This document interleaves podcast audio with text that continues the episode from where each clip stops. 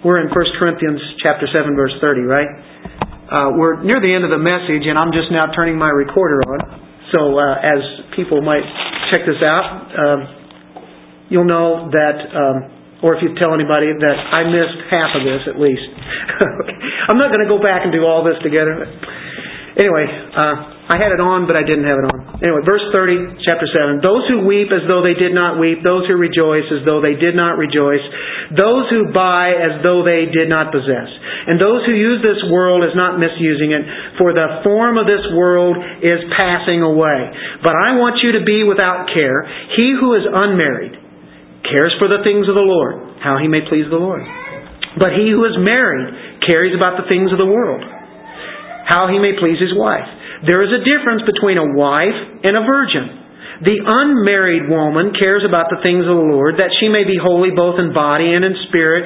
But she who is married cares about the things of this world, how she may please her husband. And this I say for your own profit, not that I may put a leash on you, but for what is proper, and that you may serve the Lord without distraction. Whatever situation you're in. We've already seen, it's, if you're single, it's good if you can stay single because of all the pressure. If you're married, then you've got to stay married in that relationship. Here's what he's saying. Um, marriage has no relationship to eternity. We have this marriage in this world, and there's not going to be marriage to that person that you're married to in this life. And I know I've heard people say, oh, I can't believe that that's, that's going to be it. Well, it's not that you're going to, not going to know that person again. But the thing is, we're going to be married to Christ. It's going to be without sin. It's going to be in a perfect way that's going to be much better than we can ever even imagine here. This is just the starting, the beginning ground. This is the foundation here. But we have something much better awaiting. Even better. You go, wow, I can't wait to hear that. He's saying, but this I say, brethren, the time is short. While you're here on earth, it's short. This season is passing on. You're in a season right now. It's like that. Go to James four, verse four. This world is flying by. Not here very long. James four four. Adulterers and adulteresses, do you not know that friendship with the world is enmity with God? Whoever therefore wants to be... A, uh, I'm sorry, verse fourteen. Whereas you do not know what will happen tomorrow. For what is your life? It is even a vapor that appears for a little time and then vanishes away. It's here, it's gone. A vapor. It's gone. That is what our life is here. T- turn to First Peter one twenty-four. one twenty-four. Because all flesh is as grass, and all the glory of man as the flower of the grass.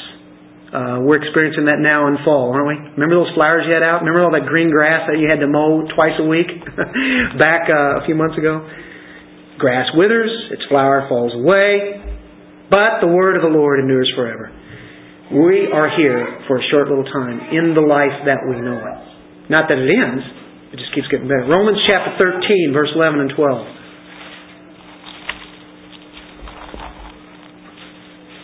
Paul says, and do this, knowing the time, that now it is high time to awake out of sleep, for now our salvation is nearer than when we first believed. The night is far spent, the day is at hand, therefore let us cast off the works of darkness. Let us put on the armor of light. So, right now, it, it's, it's short. The day is at hand. It's right there. Uh, we saw in, uh, in James there that um, it's like a vapor.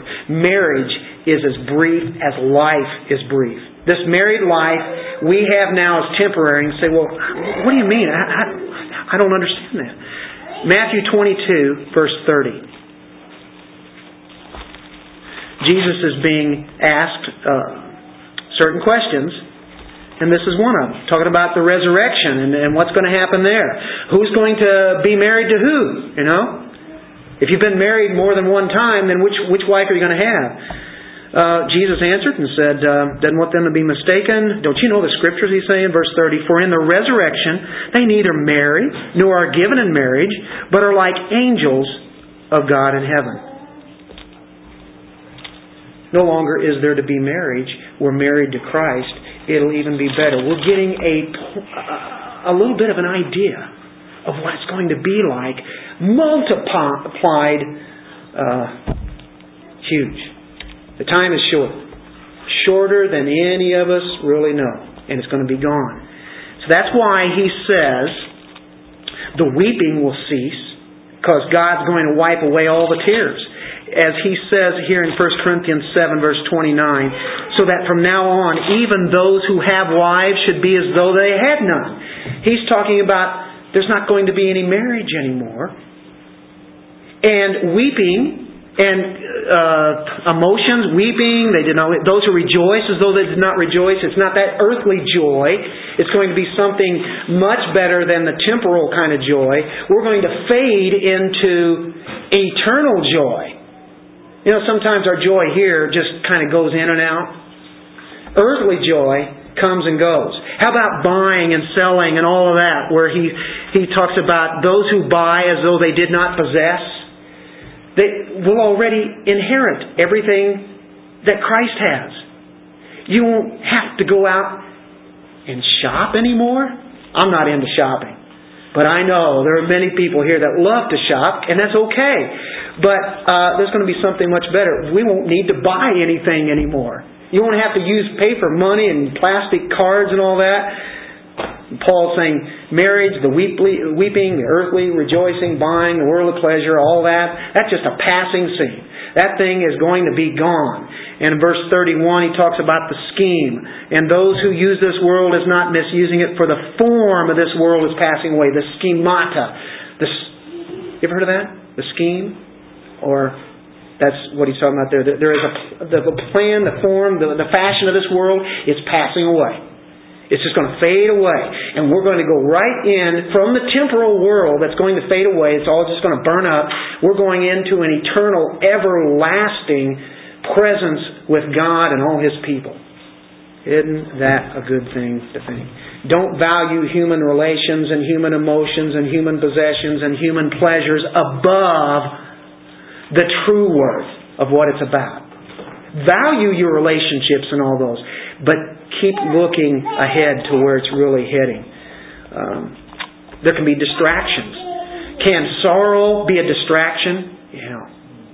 Can pleasure be a distraction from uh, being in the pleasure uh, uh, with with the Lord?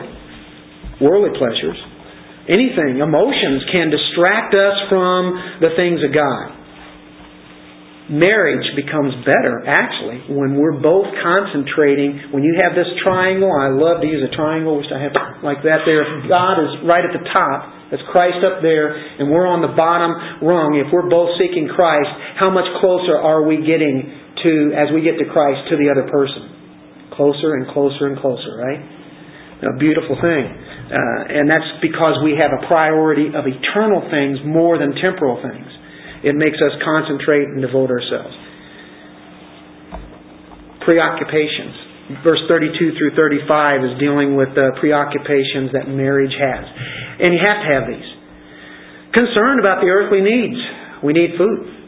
We need shelter. We need heat. We need to be cooled. We we got to make sure that we, you know, we, we have a job, that we have uh, money coming in because of the other person, that th- their needs be met. So there's a constant aspect uh, of that, and just general needs of clothes. And so he says in verse thirty-two, "But I want you to be without care. He who is unmarried," and uh, the word there, as we have looked in First Corinthians. Most of the time, that word unmarried is not one who is a virgin or a single person who's never been married. It's one who has been married. And it's not a widow because he uses the word for widow. So who is the one who's unmarried here in verse thirty-two? It's the one who has been married and is not now because there has been a split, a separation, a divorce. And he also uses the word virgin in verse thirty-four. There is a difference between a wife, that's one who's married now, and a virgin. The virgin is the one who has never been married. The unmarried is the one who has been married and divorced. That's interesting, as you see different Greek words, and, and so he's applying this to this. Singles have fewer hindrances. And if you're one who has been divorced, he says in verse thirty-two, you care for the things of the Lord, how you may please the Lord. You don't have another person to really have to care about in the sense of their daily needs and things that uh, you would be concerned there. Um, and he's saying, hey, if you're single, stay that way. You minimize the necess- necessity there of the preoccupation. So the wonderful gift of singleness it allows for undivided service to our Lord and Savior. Um, the emphasis here, I think, is shifting from human problems and pressures to a spiritual dimension. The gift of singleness, it's a great blessing. The gift of marriage, it's a great blessing. Lord will answer uh, your faithful prayers, and He brings the time that we have, uh, and, and He brings us endurance to go through the, uh, the things that we have to. So rejoice in that, and spend your attention on those purposes. I think it goes for married people and people who are not married. Put your single focus on Christ, and as you put it on Him, then you'll have more of a true love and a care for that other person. Seek ye first the kingdom of God, and all those things will be added to you. If you're seeking Christ and to please Him, you don't have to necessarily try to please that other person. Please Christ, and those things will work out. Especially if you have two Christians. They're both seeking the Lord. You cannot lose. Still might have disagreements, but we're trying, we're trying to get there and see what the Lord has, right? It's a great benefit either way. Then we get into a section, I don't know, I'm not going to spend much time on it, we're nearing the end here, thirty-six through thirty-eight, it's dealing with the promises of fathers. This not really apply really too much to our culture today, but uh, I'll, I'll read this. But if any man thinks he is behaving improperly toward his virgin, this is dealing with a father who has a daughter. She's a virgin. Okay, but if any man thinks he's behaving improperly toward his virgin, if she is past the flower of youth, she is now of age to marry, and thus it must be, let him do what he wishes, he does not sin, let them marry. Nevertheless, he who stands steadfast in his heart, having no necessity, but has power over his own will, and has so determined in his heart that he will keep his virgin, does well. So then he who gives her marriage in marriage does well, but he who does not give her in marriage does better. You read that verse and say, what, is this a married person who has a virgin? I don't I don't get it. No, it's it's a father, like I said before, who has a daughter, and he has made an oath, uh, a pledge that he would keep her as a virgin and would so that she can serve the Lord. And um, because they can have devotion for Christ and in even more of a single-focused way. Singles have fewer hindrances, right? Um, so he's saying it's good to stay that way. But what if she doesn't want to go along with that? Well, he can change his oath and say, then okay, it's okay. If she doesn't have that gift of singleness, then it's good for her to go ahead and get married then. Paul is staying consistent all along through here. And so that father can do that. Um, so that their role there back at that time was arrangements of marriages, and I don't think that that's uh, too foreign to us. We've heard about those things. I imagine a lot of people here are glad that uh, things weren't arranged beforehand, and we didn't have any choice to say in it. Um, the father can change his mind. Uh, the daughter's unwillingness to keep that vow, the father doesn't necessarily have to. thirty-nine and forty. Um, He sums it up here. And this shows the permanency of marriage. And so if you're single, then he says, here's what's going to happen. You are bound to that other person. A wife is bound by law as long as her husband lives. But if her husband dies, she is at liberty to be married to whom she wishes, only in the Lord. But she is happier if she remains as she is, according to my judgment. And I think also have the Spirit of God. The duration is this. Life. Marriage is meant for life. It's to be permanent. That's the point. You're bound as long as your partner lives. If they're, if you're, once you're married, that is until death. That's what Paul brings forth. A single person has liberty, but as soon as they marry, then really that uh, liberty only ends when the, the other one dies, or we've seen other situations. We've talked about that um, in, in other places, and I don't have time. Um, But a general consensus here, and we know there's a lot of wisdom used in that, so, you know, like we say, we move on. But He's saying, hey, it's better not to get married than to marry and to be stuck for life with the wrong person. Once you're stuck with that wrong person, what does Paul say? Stay in it.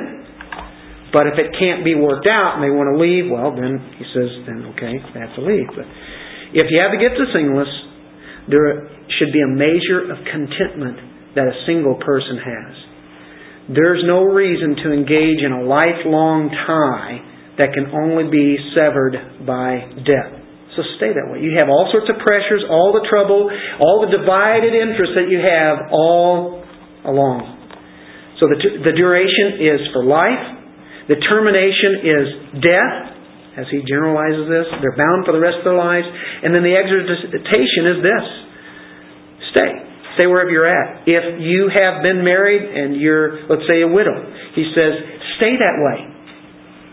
Uh, but if you can't, okay. But he's saying, stay that way if you can. It's, it's uh, remarriage here is not the idea. It may not be the best for everyone, though. Uh, widow, widow might be happier to remain single. I sum this up in saying, in a very short time, we will no longer be husbands, wives, or slaves, or masters, uh, single people. Uh, in that sense, uh, we'll, we will give our children back to the Lord, our wives, our husbands, and we have stewardship here.